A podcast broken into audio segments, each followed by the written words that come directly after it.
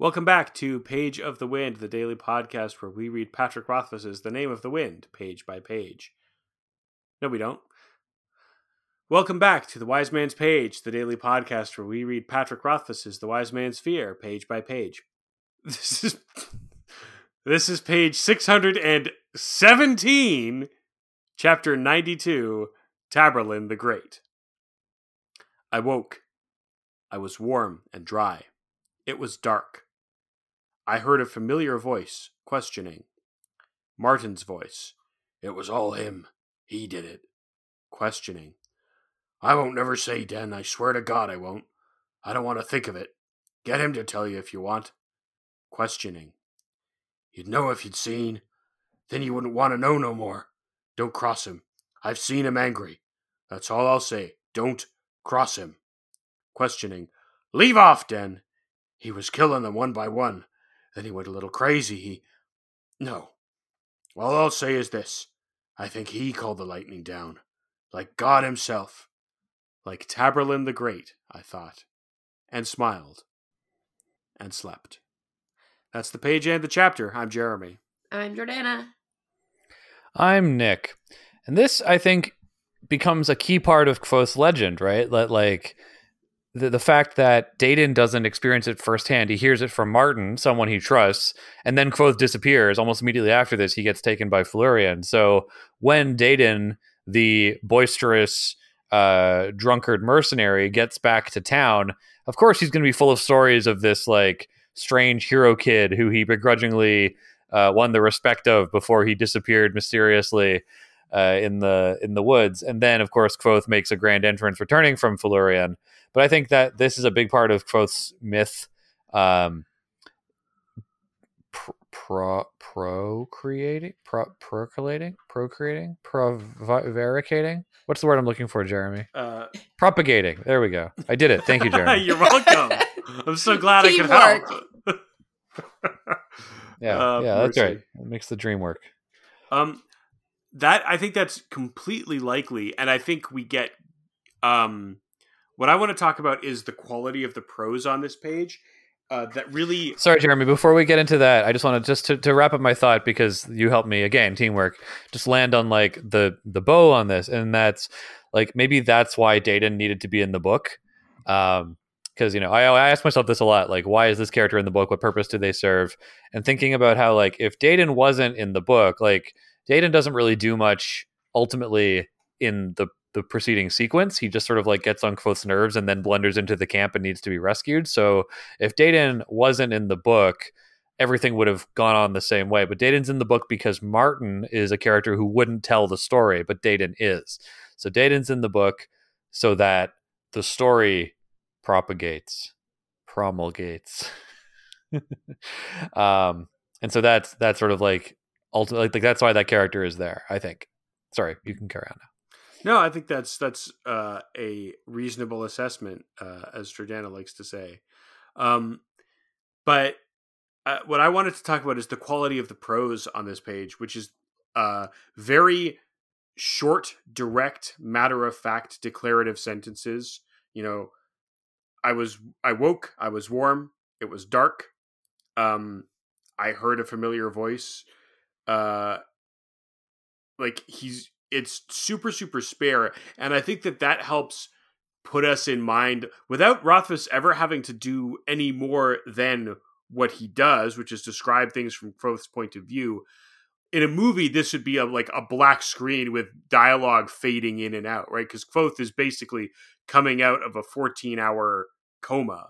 Um, and he's still exhausted and weak from the from the bindings he's done, from the the binder's chills that he has. So this is a really understated, uh, wonderful way to put us in Kvothe's frame of mind, and through that frame of mind, facilitate the bare bones of a conversation we need to know happened, but that we don't need to relive because it's it's just going to be Martin telling us stuff we already know because we saw it happen. Jordana, you've been uncharacteristically quiet. Yes. Um, Yeah, normally you just won't shut up, just Yeah. talking our ears know, off. I'm a real about this and chatterbox. that. uh, I, over the bits. I honestly have very little on this page other than my main note, which must wait till the end. Fair enough. Fair enough. I will say that I find this to be a bit of a bookend also. This is a bit of an act break because we really do pivot to a new subject. This is like the end of the the hunt in the woods. Like we've had our climax.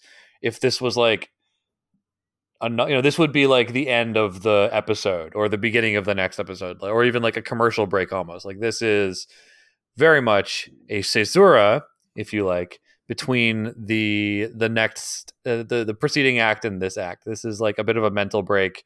It's also kind of a rest montage for Kvothe uh, which I think vicariously is a bit of a like mental rest for the reader because we get a short chapter, we get some blank space on the page to rest our eyes, and we get to kind of vicariously enjoy Kvothe's little mental triumph as he smiled and and smiles and sleeps after the hardship he's endured.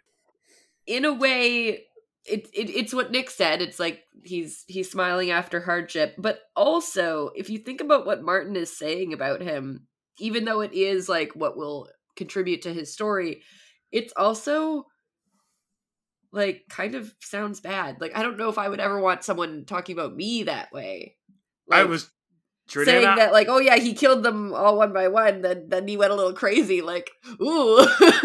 I was just gonna say you've teed me up so perfectly for the thing I wanted to talk about, which is well, that by all means, this this page does such a good job of in only a few lines showing us how Kvothe's relationship with these other characters has changed. Like Martin is now terrified of him, right?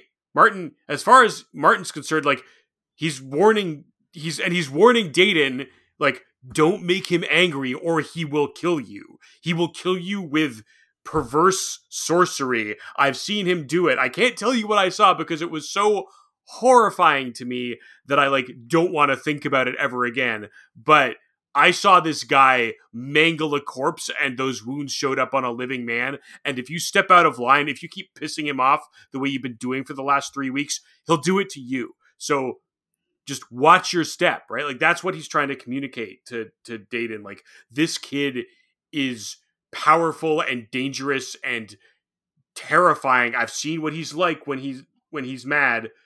You have to be careful. And that's not at all how Martin thought about him before, right? Like when Martin saw him use sympathy in the past, like when Kvothe like showed him how he was going to signal, he was like startled but he wasn't like afraid of Kvothe. He was like, ah, that was weird. I've never seen anything like that happen to me before. You know, well, I, so I, I, think it's likely that he was more afraid than he let on. I think Martin is actually pretty superstitious. Uh, so I think it's likely that he was actually a bit more afraid than he let on, but he, you know, kept it under a mask. And now he's like, oh my God, this guy, my dude, buddy. That, yeah, that's, that's possible. But I would say that either way, they were like, the other people in the party were like, disturbed when they found out what Kvothe was capable of doing, but disturbed in kind of an abstract way, like, oh, this guy does magic, and I think magic is weird and, and icky. But they hadn't actually seen him do anything to confirm all their worst fears about him, and now Martin has, right? Yeah, I wonder if Martin is going to continue being an ally. Like, obviously, Kvothe and Tempi continue their relationship, but I wonder if you know if Martin like if Kvothe showed up at Martin's door being like Martin, I want to get the band back together. If Martin would be like, hell no, I'm not ever setting foot outside with you again, or if he's now like, you know, a staunch ally who would come to his aid when summoned. I mean, I think he could split the difference and say that he would come to Kvothe's aid not out of respect or loyalty, but out of terror. Like, if I don't, what's he going to do to me? And that's interesting, isn't it, to think about our hero having that kind of effect on a person who we think of as being relatively decent. Mm-hmm. Yeah, it, I think it, what it tells us is that Kvothe is a cool guy, and it's cool to hang out with him. Just like Taborlin the Great. well, Jordana, anything you want to add? Yes, well, it is uh, the beginning and the end of a chapter. This chapter was called Taborlin the Great. Um, and uh, it, yeah, it's about Kvothe being kind of like Taborlin the Great, and that's it. Ta-da! I I talked about this. I think that it is to an extent the beginning, or you know, it's another beginning of his many myths and uh, the stories about him because Dedan will go off to tell this story. Martin will never speak of it, but uh, Dedan gets to spin it based on what he did see because he did see a bit of it, I'm sure, and also uh, a bit of his uh, his drunken braggadocio. We have a letter today from our magical friend John, who writes on pages 601 and 594.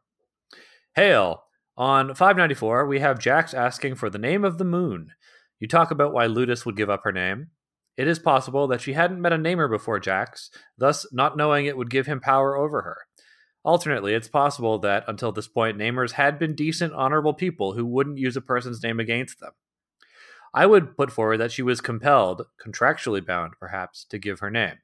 What do I have that I can leave with you? If it is mine to give, ask and I will give it. The argument against this is that she on- she asks only my name, which suggests to me that Ludis was not aware that names could be used against their owners. On page 601, Martin expects his bowstring under a tree while it is raining. I'd like to point out that they are off the edge of the map in a forest so old and vast that many parts of it had probably never been touched by man. It's entirely possible that the forest canopy is proving to be good cover, that's not to say that they're staying dry, rather that instead of rain falling somewhat evenly, that the leaves and limbs are making it so the water is falling in larger drops that are further apart. Being an experienced woodsman, it's not unreasonable for Martin to have some practical knowledge in how to stay dry in a situation like this. Keep up the good work. Magically signed, John. I agree with your assessment on the bowstring issue, John. I think that the story with Jax is not to be taken literally and is perhaps a uh, a whitewashing, a papering over, or a metaphor of the actual transaction, uh, shall we say? I suspect that in real life it was, you know, real life, whatever real life is in in the proto Fae world of moons and names and whatnot, that the real act was far more violent.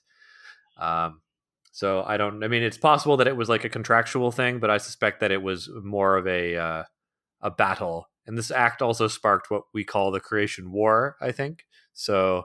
Uh, I, I'm sure that this is a metaphorical name giving and not a literal one. Jordana, any thoughts? Uh, nope, nope. I am out of things. I have no more things. Well then, we shall also have no more things, and we shall wrap up this episode of Page Of the wind. Wind.